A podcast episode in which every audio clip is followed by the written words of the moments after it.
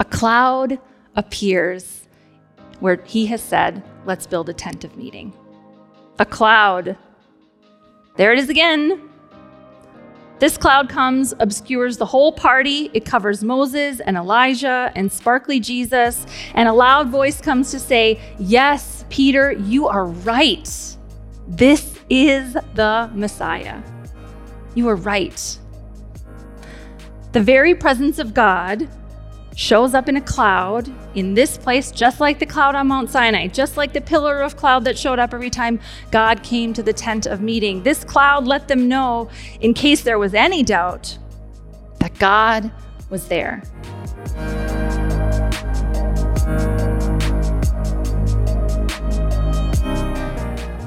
On this Transfiguration Sunday, I have to tell you, uh, was not too excited, although a little I don't, so I'm going to start by saying I don't like clouds, just in general. And so to wake up this morning with a sermon titled Cloud Cover to that, uh, felt like I maybe accidentally put something in the universe that I did not want to have. So I'll start by saying I'm a sun seeker. Like a cat, I follow the sunbeam around my house all day in every season. My home office faces east, and I start the day there. And then as it moves to the south, I move to the kitchen table, which faces south. Some of you might know this about me already. It's not a secret. I haven't made it a secret. I have seasonal affective disorder, uh, a mood disorder that is thought to be caused by a lack of light. That means during those long stretches of gray days in Minnesota, it is a struggle to present as my typical, well balanced, healthy self. As anyone who has ever struggled with mental health knows, uh, basic things like enthusiasm, motivation, self care become challenges in these times. You might think this would mean I don't like winter, but actually, that's not the case at all. I love winter. I love winter, especially the really, really, really cold days, because in Minnesota in particular, a very cold day means it's sunny. Exactly. I will take 20 below and sunny over 35 and cloudy, literally any day. Give me the sun all the time. So the sun is what matters most to me. So, of course, all that to say, clouds are kind of my nemesis, or at least nemesis to my mental health. So, this is why maybe I've decided I've maybe never really paid attention to the number of times clouds play an important part in Scripture. Maybe because I'm such a sun seeker, I intentionally or unintentionally, consciously or subconsciously breeze on by the cloudy parts of the story. There could be a whole sermon there just off of that sentence, but I won't. But just trust me, it's there.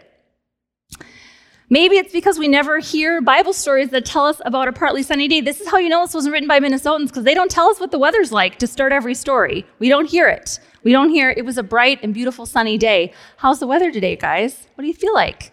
Isn't this stretch brutal? It's so cold out there. You don't hear any of the details about weather in Scripture. Maybe it's also because there's no stories of our favorite characters laying in a field somewhere and looking up at the clouds. I would really love a story about Jesus and the disciples trying to decipher cloud shapes. I bet looking at clouds with Jesus would be a lot of fun, actually. If he can control the sea, I bet uh, making clouds look like animals would be a piece of cake.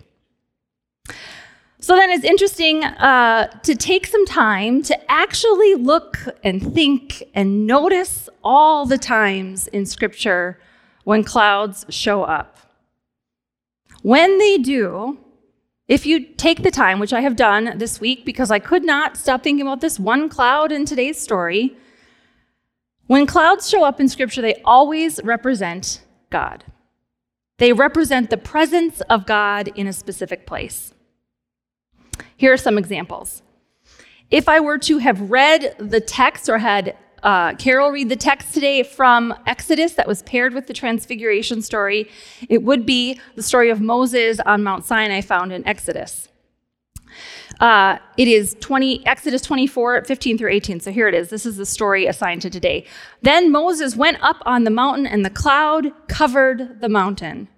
The glory of the Lord settled on Mount Sinai, and the cloud covered it for six days. And on the seventh day, God called to Moses out of the cloud. Now, the appearance of the glory of the Lord was like a devouring fire on the top of the mountain in the sight of the people of Israel. Moses entered the cloud and went up on the mountain. Now, a fun little a fun little factoid. I'm just going to take us to Christmas for a second because one of my favorite parts about the Christmas story is that the glory of the Lord shone around them. And do you remember, if you were here for Christmas, I like to talk about how the glory of the Lord is how we define the presence of the Lord in the temple. So the presence of the Lord left the temple and hung out with the shepherds in the field. That is what we hear at Christmas. So in Exodus, the glory of the Lord was in the cloud and on the mountain. As the Israelites left Egypt in the beginning of Exodus, God shows they are not alone on their journey by being a pillar of fire by night, and what during the day? A pillar of clouds. Exactly. It's going to be a theme, so you should get used to saying here we're going. Uh, when Moses and the Israelites are sent out from Sinai, wandering in the wilderness towards the promised land, they set up what they call a tent in the wilderness and every time Moses goes to hang out inside that tent with God, a pillar of what? Clouds comes and blocks the entrance of the tent when Moses is in there. This is how they knew God was there. They called this the tent of meeting. We'll get back to this, but I just love this so much. Throughout all of our early Hebrew scriptures, until the construction of the temple by Solomon, which we read about in 1 Kings, so all the books before that in the Bible, the leaders, prophets, priests, judges, they all meet with God in this tent that Moses started setting up in the wilderness. It is a tradition that begins with Moses and continues on till Solomon builds the first temple. When God shows up in the tent of meeting, it is always known by the presence of, any guesses? A cloud. Good job. So that brings us to today, Transfiguration Sunday, a day where we usually talk about mountains or shiny Jesus or not usually anything else, right? We talk about the mountaintop experiences of this day. And yet, what else is in this story? I think you know where I'm going with this. A cloud, yes. For some reason this year, I could not stop thinking about the cloud in this story instead of the mountain. And this took me down the rabbit hole of clouds and the rest of scripture that I just took you on, lucky you, and the connection to the tent of meeting and the presence of God. So while clouds have never been my thing, I guess this year, on this year's Transfiguration Sunday, this particular kind of cloud is. So we're going to stick with it for a little bit. Our gospel reading began with the words six days later. Did anybody notice that? Uh, if you had, if you heard that part and you noticed it, you might have been like, later than what? What just happened? Right? That's a, it's a weird way to start a story. Six days later, it says. Well, if you take a small step back in the gospel story, you would hear Peter declare, just one chapter earlier, Peter declared that Jesus is the Messiah. This is called the fancy church word for this is the Christological confession. He confesses Christ as God, Jesus as the Messiah. That's what you'd hear one chapter earlier. And then you'd hear right after that Jesus predict his death for the first time to the disciples. Not the last time it's going to happen, but the first time it happens, right there. And then six days later, we find Jesus, James, John, and Peter hiking a mountain together by themselves for no apparent reason except going on walks in nature is delightful. And while they are there, Jesus changes and is shining, dazzling, covered in light. And then Jesus is suddenly hanging out with Elijah and Moses too. And can you just imagine? So, Peter, who now remember has just declared Jesus to be the Messiah, does the only thing his tradition has told him to do. Let's set up a tent of meeting, he says. No, no, how about three tents of meeting? We want three whole tents here. This is this is good stuff. This moment is often talked about as Peter bumbling through what could be a really incredible moment and he doesn't know what to do, so he just kind of messes up and spits out whatever comes to his mind. And listen, I don't hate that. But also, and really, who among us could handle that moment any better? I challenge you to that. But Peter is just doing what he has been taught to do. He says, This is obviously holy ground. Something is happening here. It would be good for us to stay. And you know what my tradition says to do when we have God present is we set up a tent and we wait for God to show up. And then what happens? A cloud appears where he has said, Let's build a tent of meeting. A cloud. There it is again. This cloud comes, obscures the whole party. It covers Moses and Elijah and sparkly Jesus. And a loud voice comes to say, Yes, Peter, you are right. This is the Messiah. You are right. The very presence of God shows up in a cloud in this place, just like the cloud on Mount Sinai, just like the pillar of cloud that showed up every time God came to the tent of meeting. This cloud let them know, in case there was any doubt, that God was there. They knew what the cloud meant. Their tradition had told them over and over again what the cloud meant. I mean, I think it was pretty obvious by the voice shouting it out from the cloud, too. I mean, I think that was, you know, the voice helped. But it was already obvious to them beforehand. The cloud showing up already told them what they needed to know. They have all these stories in their head about God being in the clouds and how no one can look at God and survive, and God has just spoken, and there is a cloud, so they are rightly terrified and they fall to the ground. And then, as quickly as it happened, it's done. It's just them and Jesus. And he tells them to get up, do not be afraid. And they all go back down the mountain. So often, our next question after we hear this story is okay, well, what does it mean? Right? We try to make this wild and weird and wonderful story make sense. We want it to have some kind of deep, powerful meaning. I wonder if Peter, bumbling, fumbling Peter, didn't have it right the whole darn time. It's good to stay here, he says, in the presence of God. Not on the mountain. It's good to stay in the presence of God.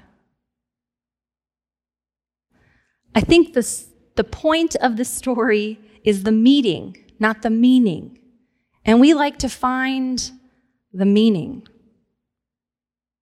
When Peter suggests setting up a tent of meeting, he's asking to remain in the presence of God. He doesn't ask for an explanation of why Jesus is shining, which I feel like I would definitely ask that question first. How did that just happen?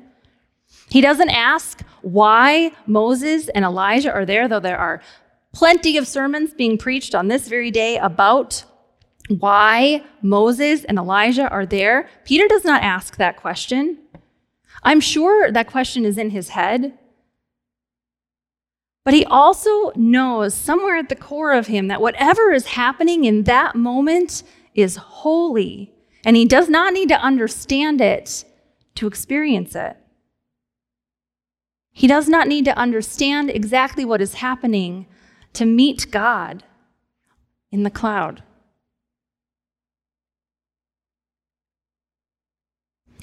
I think what I like most about the idea of the tent of meeting that I got stuck on as I researched clouds and then I found out about the tent of meeting and then I couldn't let go of this tent of meeting idea is that the tent wasn't holy on its own. The tent was just a tent. And not like a REI tent, it was like a building of some sorts, but it was temporary, was always the point. But it was God's presence in that tent that made it holy. The tent was never holy on its own. And so I've been wondering this week what my own tents of meeting are. A place where I often feel like I'm in the presence of God. Let me tell you about one such place for me. There, there are many more than this one, but I'm just going to tell you about this one. My favorite place in South Minneapolis is the Winchell Trail. If you follow me on social media, you have seen me post about it. It's my favorite place. Uh, that is my favorite spot of the trail. It's kind of hard to see because it is so lush and dark and beautiful in there in the brightest time in the day because it is so tree covered and beautiful. And in the winter, uh, when there are not leaves in there, you can see eagles and you can always see animals. I've seen owls and eagles and coyotes and foxes, and it is wonderful. And you feel like, I, I cannot believe I'm in the middle of the city, and here I am in this space. There is a tiny spot where you cross a little cover, a little bridge um, where some water flows down. You cross this little bridge and you turn a corner. And I call it in the fall, I call this Gold Narnia. So Nick has a picture of Gold Narnia. It is so beautiful in there when it's green or gold, or even in the winter when it's covered in snow. It is my favorite place in the city. It is holy in that place. I don't know why it is holy for me in that place. I understand it is not holy for everybody in that. Certainly not holy for my 12 year old daughter in that place. She would rather not be in nature. Thank you very much. It is holy for me in that place. I feel God's presence so clearly when I'm there. Touch a tree as I go by, see an eagle on a tree. Now, I'm not take, telling everybody to take a drive to South Minneapolis and walk the Winchell Trail, though you should. But instead, I want to remind you that we all have places and people and spaces that feel holy like this. Places where we are in the middle of it and we have the same instinct as Peter to say, it is good to stay here. It is good to stay here. Let's build a tent of meeting so that we can see God's presence appear. Today is Transfiguration Sunday. This is the day we all get to join Jesus and Peter and James and John up on the mountain. And I have thought so differently about Transfiguration Sunday this year. I have not been held I have not been held by the image of shiny Jesus. Usually that's the part that kind of gets me. Like, how is he dazzling? What does that mean? I'm not even that in awe of the voice calling out, though I've preached sermons about that before. And I had a half of one of those written before I got just stuck. I'm so used to this Sunday being about those things sparkly Jesus, the mountaintop, Moses, Elijah. I'm used to preaching sermons about wanting to stay in the mountaintop moment, how we want to hang on to that feeling of euphoria and try to capture it, recreate it, never leave it at all. But I have to be honest, I feel like lately those mountaintop moments are hard to come by. This year has felt kind of meh, you know? We're just getting through. We're dealing with hard things and unpacking trauma from a pandemic and all the hard things that happened in the midst of it. I don't feel like there's been that many mountaintops for me. So I keep wondering well, what about the rest of the moments? Are the non mountaintop moments not holy, not special? It's 99% of our moments are not on the mountaintop. What about those? I think that's why I've been so captured by the cloud this year in this story. Because I think it's not actually about the mountain, it's about the presence of God. And the presence of God says, This is my son. And then they all go off the mountain together. The presence of God goes with them off the mountain. This is also why I love the moment when Jesus, which is really weird if you think about it, that they're walking down together and this thing has just happened, and Jesus says, Don't tell anybody what you just saw until after I've been raised from the dead. What a weird thing to say, right? It's very weird. Jesus says this because what just happened on the mountaintop is not the biggest thing that's about to happen to them. But we can decide that the mountaintop was the coolest experience and that's the place we have to spend all our time. And Jesus says, no, actually, the thing you think is the biggest thing is not the biggest thing. It's going to get way, way bigger. The moment that matters most is still to come. Don't get stuck on the mountain. Everyone talks about their big, wow, shiny Jesus moments as the thing. I do this too. I get it. But Jesus is reminding us that God's presence is actually found elsewhere, not on the mountain, not on a throne, but on a cross. This Sunday leads us into Lent. We are walking down the mountain with Jesus. And we are going to be reminded that the mountain is not the point. And I find this to be so helpful in a year that hasn't felt all that mountainy to me. Jesus doesn't stay on the mountain, and we don't either. So maybe this day is not about the mountain at all. Maybe it's always been about the cloud. The presence of God was not on the mountain, but in the cloud. Maybe transfiguration is not just about Jesus getting shiny, but about letting the cloud surround us not trying to understand it, explain it, or contain it. Let it break us open a little bit, rearrange us a little bit. Maybe this day teaches us that transfiguration isn't magic or a miracle, but it is what happens to all of us when we are in the presence of God. The transfiguration is about the change that took place on that day. Not everyone is going to dazzle like Jesus, because remember, we're never Jesus in the story. But the disciples were also changed by that event. They came down that mountain differently than they went up. They were changed too. And maybe today is not just about shiny Jesus, but for us, it can be about being in the presence of God letting the clouds surround us, listening for what God has to say on this day, in this time, and in your life. Whatever you hear, whatever you hear, it stays with you as we walk into Lent, knowing that God goes with us off the mountain into the daily lives that we live. It is good that we stay in the presence of God. God always goes with us, but it is not on a mountain. God goes with us into our life. Amen.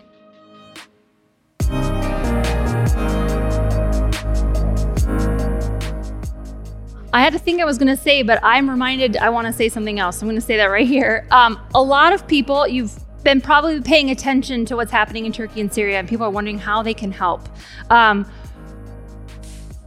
I was talking about this with Grace before the service started that 40,000 people dead is too much to comprehend in mentally. Like I was like, I can't even talk about it and start crying. It's so many people. It's hard to fathom uh, so much destruction, so much loss. It is it is beyond our mental capacity to do so. I understand, and also we have a lot of additional resources that we can share, and finances are one of them. So, uh, Lutheran World Relief, Lutheran Disaster Relief, is one of the ways that our denomination supports. They are so good. This is what they do. They come in after disasters and they help. And so, uh, I understand that there's lots of organizations you could choose to give to. I encourage you to do so. If you've been wondering how to help and you want to know how you can do that, make take sit down right now make an extra donation write lutheran disaster relief in the memo and we will make sure it gets to where it needs to go it is it is important that we uh, show up the lutheran disaster relief folks are on the ground they are already there they they are already there they were in syria already because the disaster on top of a disaster has already been happening and so we just want to make sure that if you need a way to give, we want to give you that resource. So, Lutheran Disaster Relief, you can go to their website and give there. If you don't want to write a check, that's fine. Um, but please note that that is a way that we can um, be a part of this global community of, of people who take care of each other and support each other when uh, we are not in the midst of a mountaintop experience. So, uh, that is what I'm going to leave you with today. Please go in peace to love and serve the Lord. Thanks be to God.